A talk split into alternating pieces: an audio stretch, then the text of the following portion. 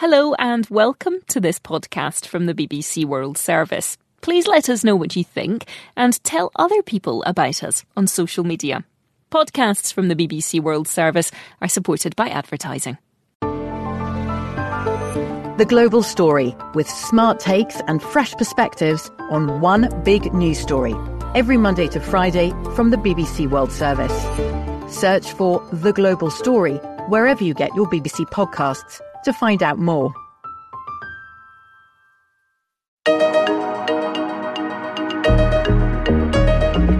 Hello, I'm Audrey Brown, and today in Focus on Africa on the BBC World Service, we're hearing from young people in South Africa who just can't find jobs.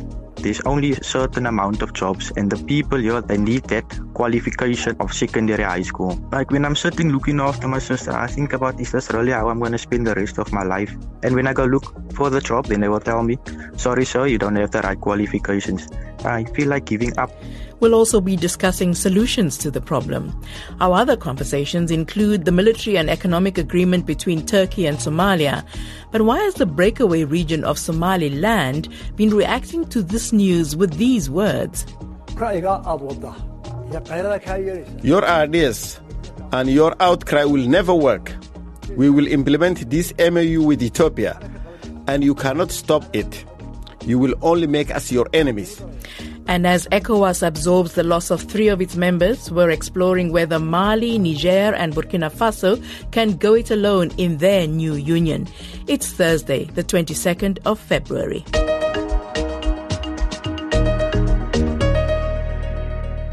First, we go to South Africa. It was once known for gold and diamond production, excellent financial services, and superb infrastructure. It was also known as the most industrialized and biggest economy on the continent. It is not that today. Instead, South Africa has the highest unemployment rate in the world, according to the World Bank. Its infrastructure is not what it once was. Crippling power outages and a decline in mining has reduced its economic growth to a struggling 1 or 2% a year. In his national budget speech yesterday, Finance Minister Enoch Godongwana acknowledged South Africa's economy is facing a tipping point, with growth estimates from analysts and researchers pointing downwards. Bonga Makhanya is the executive chair of the South African Youth Economic Council, and he gave us his reaction to the finance minister's speech. I think, as an ordinary young person from South Africa, when you listen to the speech by the Minister of Finance yesterday, caught between a rock and a hard place because um, not much has changed in terms of the political rhetoric that we've been hearing over the years, which in the main has been anchored around fiscal austerity. And of course, um, that's quite concerning for us because we believe that in times of crisis that we're in, especially for young South Africans, we need aggressive fiscal spending um, to fund infrastructure projects, to fund youth development and to fund um, skills development programs across government. Um, however, we've seen the finance minister come out, you know, quite boldly to say that the priority for them is to stabilize finances and stabilize South Africa's fiscal position by reducing the budget deficit and reducing our just overall spend, you know, to stabilize our fiscal position. So as young people, we were hoping to hear, you know, programs that will, you know, look more like aggressive fiscal spend, but we've seen the opposite. And um, we are hopeful about the future only because, of course, it's an election year, and we're hoping to see what the different political parties will have in store for us, and we'll be assessing the different manifestos, and of course, then taking a um, position to say what is the best alternative at this point in time. But of course, we would be supporting and looking for political parties that are youth centered in their programs, that will prioritize the needs of the poor and the most vulnerable in society and prioritize transformation and prioritize government programs that seek to better the lives of ordinary young people. That's Bonga Makhanya. South Africa has had a difficult past, emerging from an oppressive, racially based system called apartheid just 30 years ago, when a democratic election brought Nelson Mandela and the African National Congress to power. The overhang of apartheid is massive. But with youth unemployment at 61%, the ANC, still in power now, has to find answers, and fast. because the United Nations report on unemployment described the situation as a ticking time bomb. Let's hear testimony from a 19 year old South Africa describing his frustrations. So, I'm from Cape Town in South Africa. I dropped out of school in grade 10. I've been looking for a job, but nobody was willing to give me one because I need to have grade 12. And I need to go back to school for that, but I can't because I have things to do at home, like responsibilities. In our area, there's only a certain amount of jobs, and the people here that don't take our kinds, like they need that qualification, like grade 12 of secondary high school. Like when I'm sitting looking after my sister, I think about is this really how I'm going to spend the rest of my life? And when I go look for the job, I go to an interview and so, then they will tell me, sorry, sir, you don't have the right qualifications. And after that, I just try, like, I feel like giving up because I've been to five different places in this month. None of them took me yet. It's really upsetting me. There are initiatives to try and address the situation.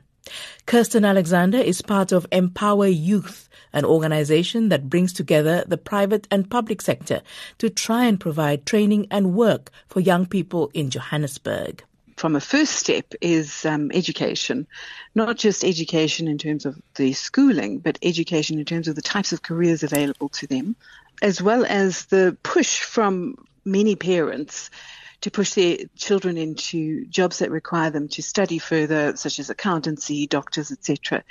And there's a great gap in the fact that we really need artisanal skills. And if we can get our, our youth to become very interested in them and offer programs in terms of that, we're going to solve a bunch of other problems too, such as the fact that the majority of plumbers in South Africa, the average age is 50, which means that we're running out of skills just in that particular space. So if we can start spreading different skill sets and giving youth opportunity to, to get into those skills, we can start really getting them into careers that'll make a big difference in their lives as opposed to just jumping onto a learnership. Um, many of our youth do serial learnerships. Is that like an apprenticeship?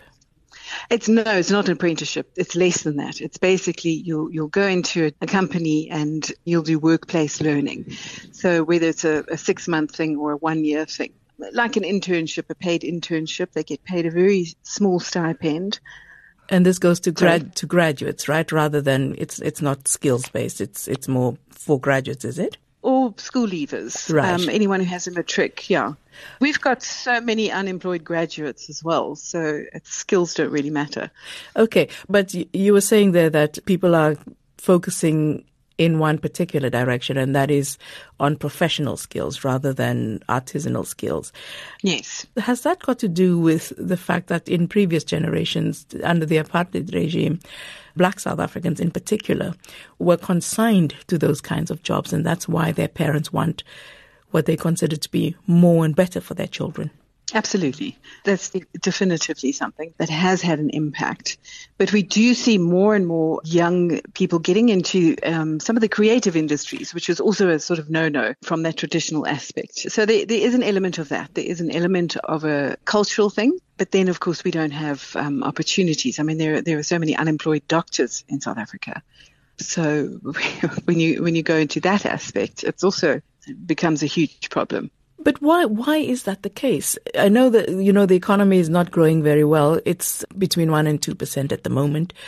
We need about 6% growth in South hmm. Africa mm. to start creating enough jobs for the people who enter the workforce, about 700,000 of them, according to analysts every year. That's just to cope with them why is the economy so shrunken? I mean, you deal with business people, you deal with companies that have answers or reasons for this, no? Yes, we do. I think, though, I wouldn't want to comment on governmental policy in terms of that.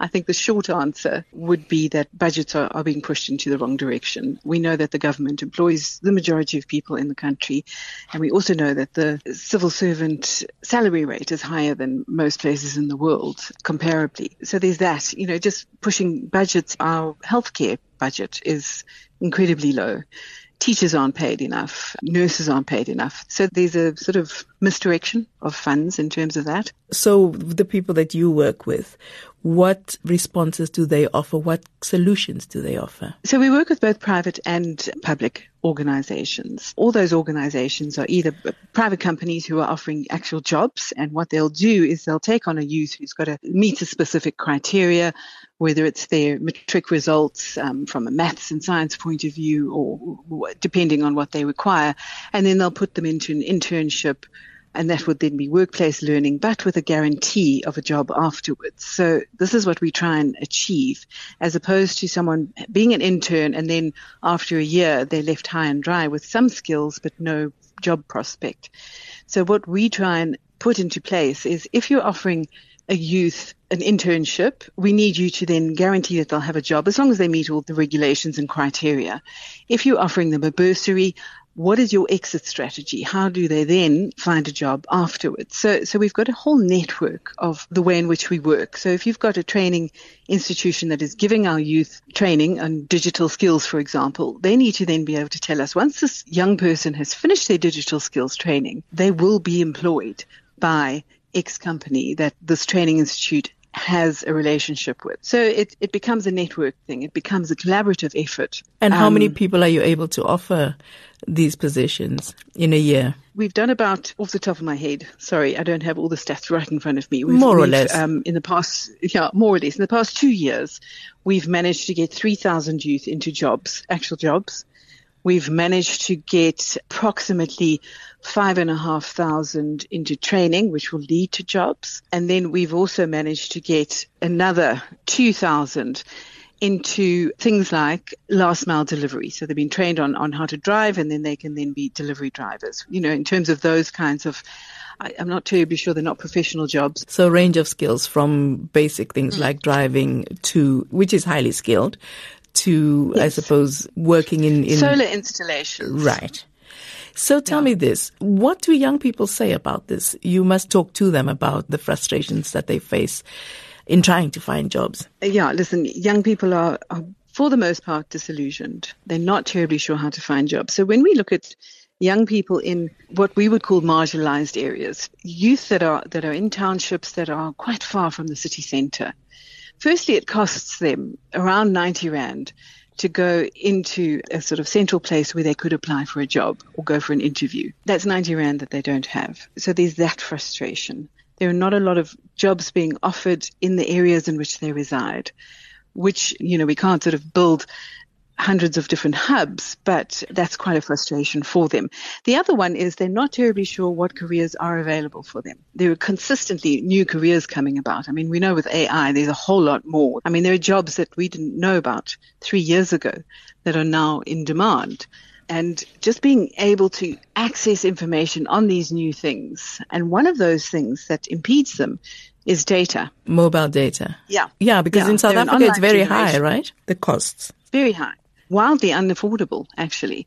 So a lot of the free sites that these youth can get hold of aren't giving them the information they need. So that's an impediment as well, just in terms of getting information about what is out there in the world. Also, not necessarily being educated on how to spot a scam in terms of job offerings. There are a lot of those. So you'll find a youth who says, oh, this looks like a good job. I've got to go there into town. I've got to spend 90 Rand. I go there. I stand in a queue for however long, four or five hours, only to find out that it's actually a scam. And that's and something that affects youth across the continent, actually. I should just say for the benefit of our listeners yeah. that 90 Rand is about $5, which is a lot of money for somebody to spend on an opportunity that may not pan out.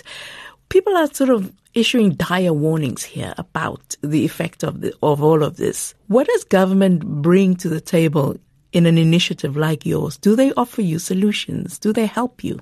We do partner with some departments of government. One of the things that the government is doing is offering youth work experience because we know you need work experience in order to access a job. So they are offering that, which is helpful, absolutely. They have a number of different sites that enable them to access opportunities, to see where their opportunities are and apply for them. So there are things happening, but I think there's a misconnect between private and public. and public and public. If different departments in government sort of collaborated, for example, if we got a number of young people trained in building skills and the Department of Human Settlements went about employing them, we could solve a couple of problems there, which would be the need for housing as well as employment. But I think that every single department seems to have a mandate and they stick to that mandate and there isn't much collaboration. A lot of youth are sort of relying on, the private sector to employ them. But the private sector also has a number of different requirements. You need to have X amount of experience. You need to have this kind of training. So it's very difficult. There's a disconnect, is what I'm saying. So, um, so, no joined up thinking in terms of trying to solve the problem. Do you think it will get better? I mean, 30 years after the first democratic elections in South Africa, that the extent of the crisis in the country with almost 70% of people unemployed will actually organize groups to politicians and others to make a much more concerted effort to address the problem? I can only say that I really hope so. If initiatives like ours empower youth, we, we know we have a model that works. If those kind of initiatives can get more support and perhaps more people doing it, we could make inroads. I must say though that as an aside, there are many, many youth who are incredibly vibrant and innovative, and a lot of them are starting their own businesses.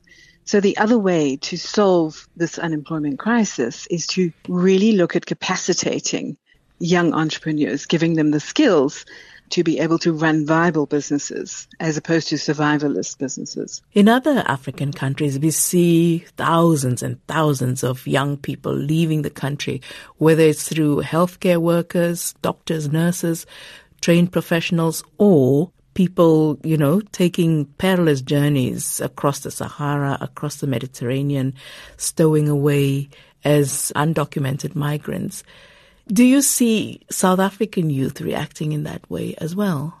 You know, I think the youth still hold out hope. This is their country. This is their home.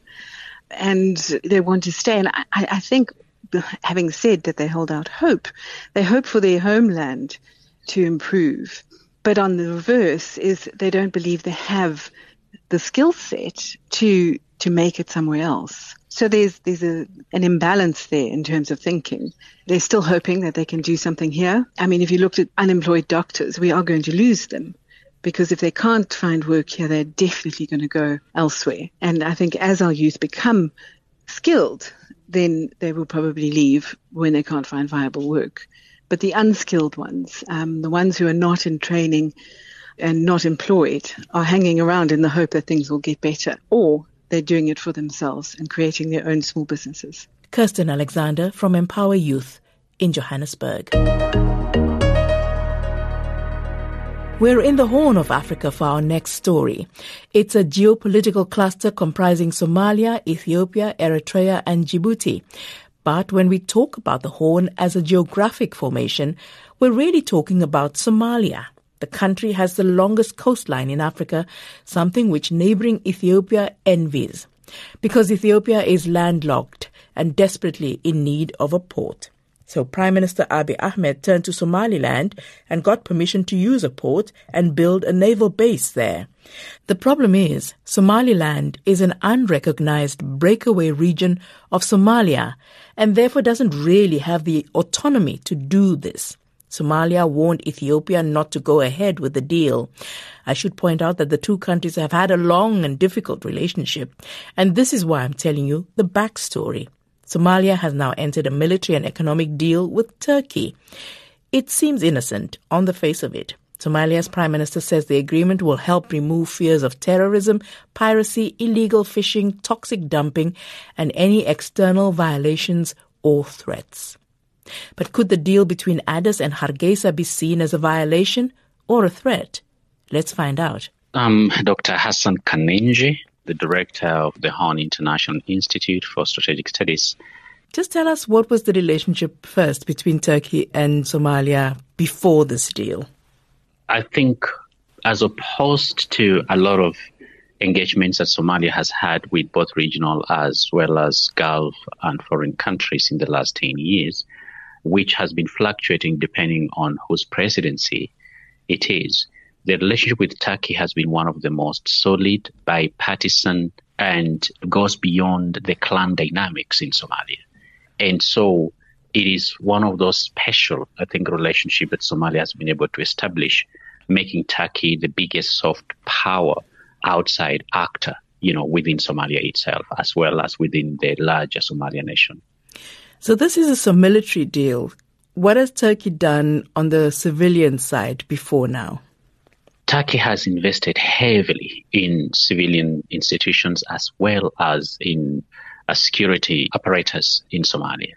It's invested extremely, you know, heavy in terms of education, putting up infrastructure, including, you know, airports and stuff like that, that has been able to win, I think, the hearts and minds of most people in Mogadishu as well as elsewhere within Somalia. Somalia's prime minister has described Turkey as a true and reliable brother. So tell us about this 10 year deal. What does it involve? This 10 year deal involves a number of aspects, uh, both economic, commercial, and uh, fundamentally defense.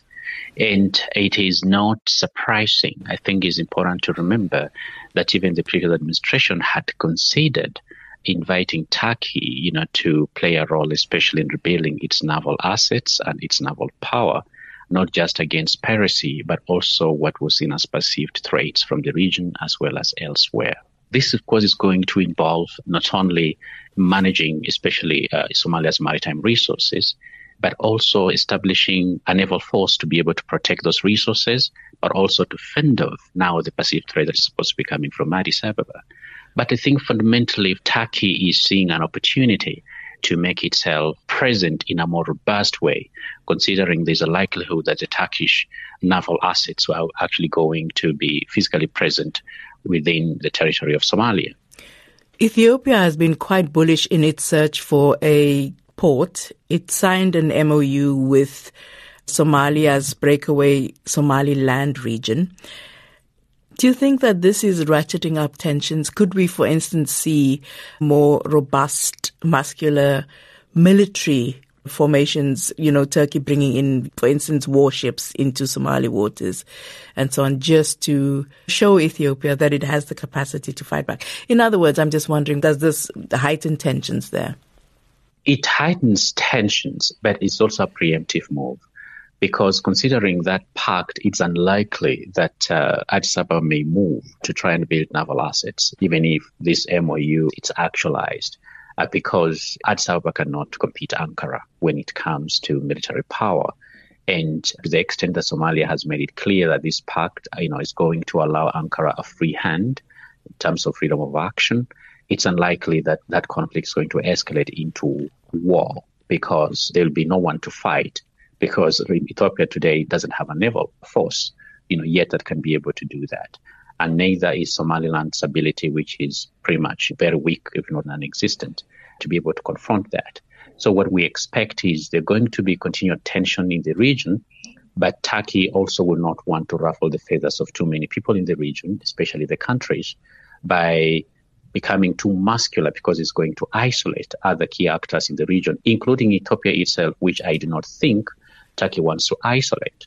I think one thing that is important to remember is Ankara played a role in the conflict in Tigray. And so Ethiopia is also a strategic partner.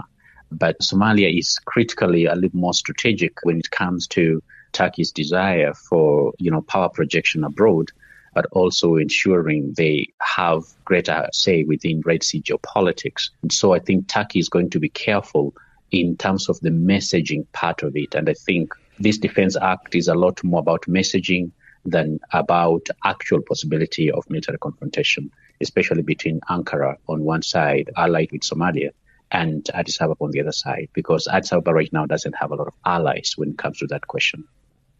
Turkey said this was about contributing to peace and stability in Somalia and to improve the organization and infrastructure of the Somali National Army as it battles Al Shabaab militants. So, could this be the game changer for Somalia in its fight against Al Shabaab? No, it's not a game changer in the fight against Al Shabaab. It adds value when it comes to probably being able to increase Somalia's own capacity for security services to take care of its own needs However, it's important to remember that Turkey has been part of the Somali theater for more than a decade today. and that problem is still there. And uh, a lot of progress has actually been attributed to the efforts by the AMISOM forces as well as ATMIS in trying to do that. And so it's not fundamentally a game changer, but it's a game changer when it comes to Somalia's ability perhaps to protect its territorial waters.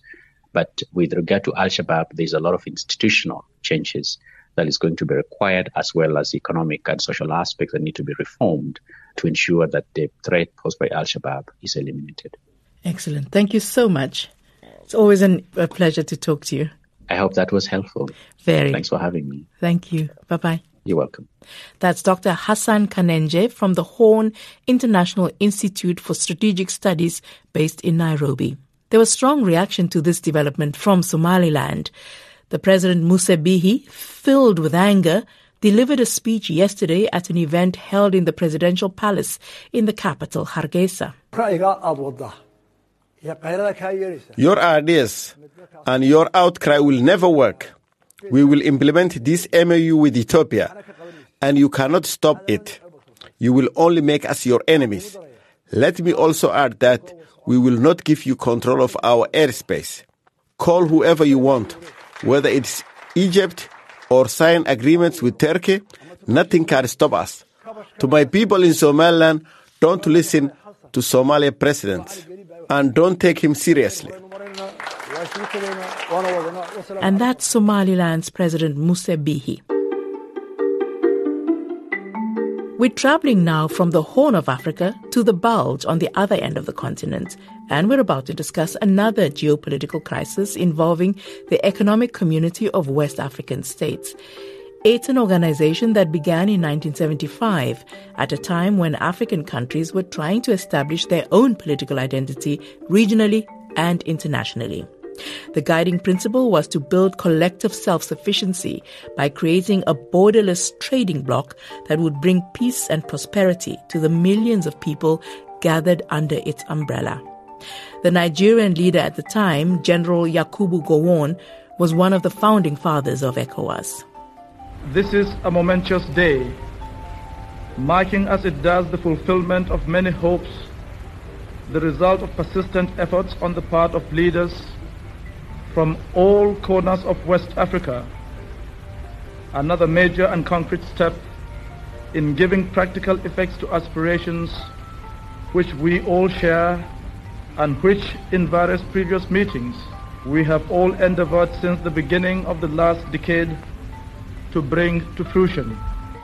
That was back in 1975. Fast forward nearly 50 years later, and ECOWAS is facing a major crisis. Niger, Mali, and Burkina Faso have left in a huff, taking with them about 15% of the population of the bloc. They're angry because ECOWAS suspended them for the military coups that had happened in those countries in recent years. The three nations say they want to form their own economic bloc. General Gowon is deeply unhappy about that. He set out his thoughts in a public letter read here by one of our producers. It saddens me to learn that ECOWAS is threatened with disunity following the announcement by Burkina Faso, Mali, and Niger, three important member states, of their intention to leave the community. The impact of such a decision will have far reaching implications for the ordinary citizens who have been the major beneficiaries of regional integration. Therefore, on behalf of all the founding fathers of the community and myself, I urge the ECOWAS authority of heads of state and government, including the leaders of Burkina Faso, Mali, and Niger, to put aside their differences and reunite for the peace, stability, and prosperity of our sub-region. That's General Yakubu Gowon, expressing his sadness at the decision by Mali, Niger, and Burkina Faso to quit the organization he was instrumental in setting up.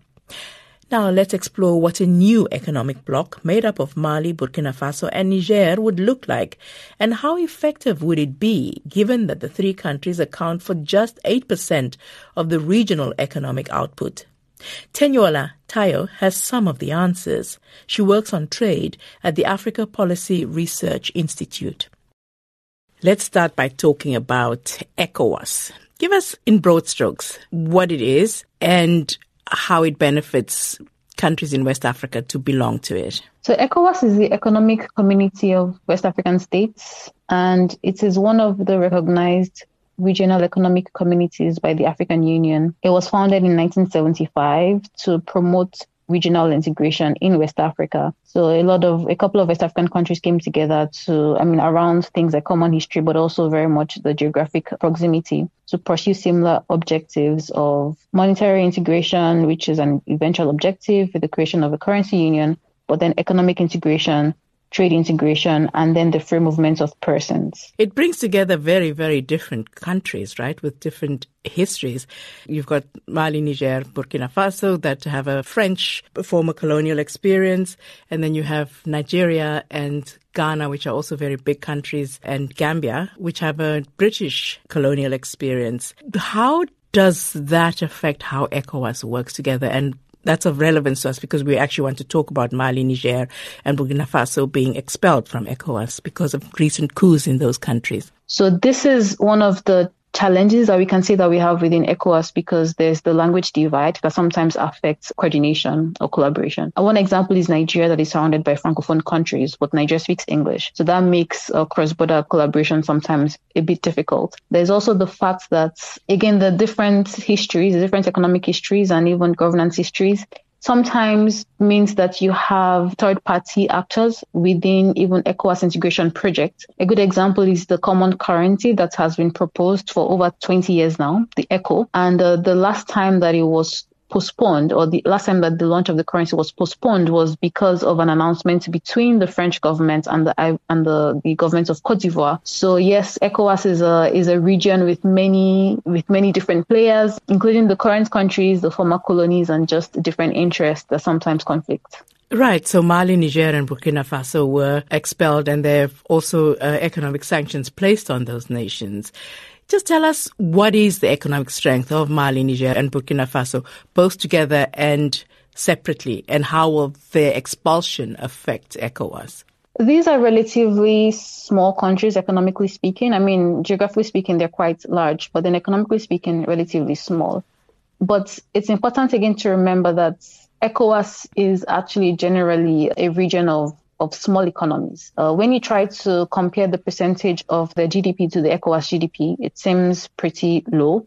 But that's because Nigeria is sort of like a distorting factor within those calculations. There's also the trade aspect of it. Uh, some of these countries are, you know, they have resources. So whether it's it's mineral deposits or whether it's oil, and that also has an implication for their weight within the region. But then there's a fact, the other fact that they're landlocked, meaning that a lot of their trade has to be um, with the collaboration of other West African countries. And that's, you know, landlocked countries have just a different dynamic when it comes to trying to estimate their weight within a region. So they're not insignificant, but then relatively small within the ECOWAS region. Right. So I believe that 15% of the population of ECOWAS derives from Mali, Niger, and Burkina Faso, but about 8% of trade. What are the sanctions that have been imposed? Sanctions have been imposed around, for example, trade access. So, for example, when the, the coup happened in Niger, Nigeria closed its borders with Niger, and this also affected the border communities because they were not able to trade across borders. Now, within West Africa, a lot of the trade is informal. But then when there is a, a closure of borders, it means that there's sort of like a higher premium on trying to get your goods across because then you have to pay higher bribes or you have to um, smuggle your goods across and that increases the transaction cost of trade. There have also been the financial sanctions that have affected the banking system of these countries, and just the fact that they were generally suspended alongside Guinea actually from ECOWAS. And these have affected the economies in very different ways. And I think that that is why, for example, there was to an extent not a lot of popular support for ECOWAS within the countries, even after the, the, the, the junta announced that they were going to withdraw from the region. So the three countries retaliated by establishing a new federation. What are they trying to do? Is it to rival ECOWAS or is it to put two fingers up to ECOWAS to say, we don't care about your friendship and they're taking their ball home. Basically, you know, saying that it doesn't matter. They don't need ECOWAS. It's a firm rejection of ECOWAS's attempt to impose um, democratic ideals, uh, according to the ECOWAS Charter, on the countries. But also it's sort of like a, again a rejection of some of the sanctions because the sanctions did hurt people within the countries, and this is sort of and withdrawing from ECOWAS is almost about unlocking a worst case scenario where then there is nothing to really hold against them anymore. And there's been some talk about oh ECOWAS being a tool of foreign influence, but that is um is, is debatable because you know, there are other regional blocks that they're still part of. One example is the WAEMU, which part of the WAEMU is the control of the franc CFA, which they are yet to exit, although they say that they may start to talk about forming a different currency. Can they go it alone as an economic bloc? It's an interesting question to try to answer because for them to withdraw from ECOWAS, they do believe that they can go it alone. But you know, again, these are military administrators that are now just cutting their teeth on what it means to govern countries. In some of the countries, things have worsened. So I think it was in Mali where, for example, there's been a worsening of the of the electricity supply situation and people are already beginning to complain and they're saying that it's because the junta is not able to properly administer the country because it's also affecting um, businesses and even incomes in the country. They do have the materials or the resources that they can potentially exploit and maybe process and maybe you know start to increase incomes for their people. Yeah, but, of course we um, took it. We're looking at we're looking at Nigeria and aren't we and uranium. The fact that exactly, the exactly. EU gets fifty percent of its uranium from Niger, and there's also gold. Exactly. So those those resources are there, but then even with democratic governance, we've struggled really within the region to properly harness um, some of these resources in ways that are beneficial to our citizens. You know, there's a question of who will be the investors, the leading investors that can help them to do that, and what terms are, the, are these investments going to come in on? Maybe they've gotten some guarantees from some players, you know, some some players from outside the continent. Well, Russia right now is the main actor in Mali, Niger, and Burkina Faso. Do you see that relationship yielding the results that you're talking about, where people, where you know, where there's a more equitable distribution of the national wealth? I mean, Russia is the actor that ESL was referring to. And I think the thing with Russia is that Russia also has a lot on its hands domestically and, and regionally within its own sub-region. I mean, we would hope that even as they, you know, are dealing with Russia, that there is some sense of trying to put the interest of the countries first uh, because certainly Russia will be putting its own interest first. So is this goodbye forever?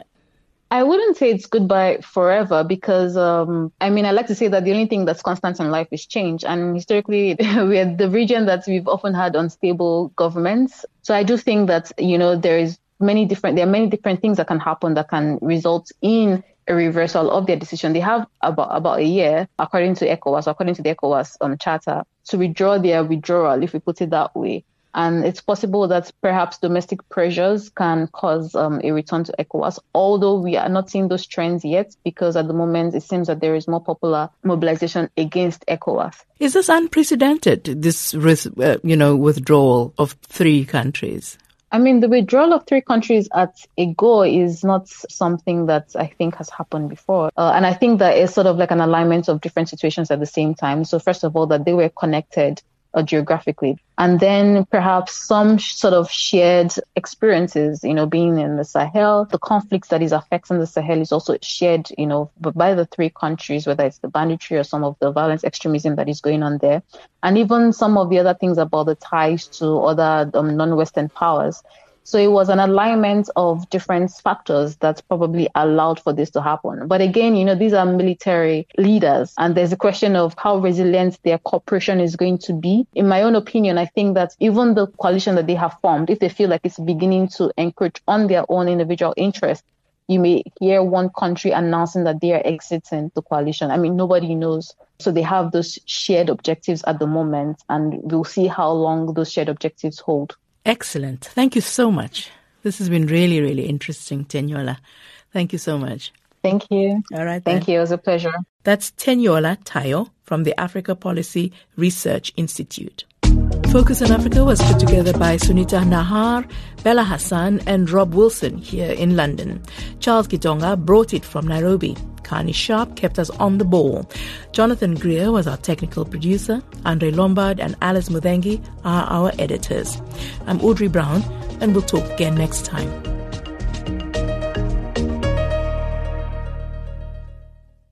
In 1969, a plan to show support for an anti racism protest turned the lives of 14 promising black student athletes upside down. I don't think we realized what the true flavor of Wyoming was back in 1969. Amazing Sports Stories from the BBC World Service tells the story of the Black 14. There was a rebel Confederate flag being flown. It was different. It was definitely different. Search for Amazing Sports Stories wherever you get your BBC podcasts.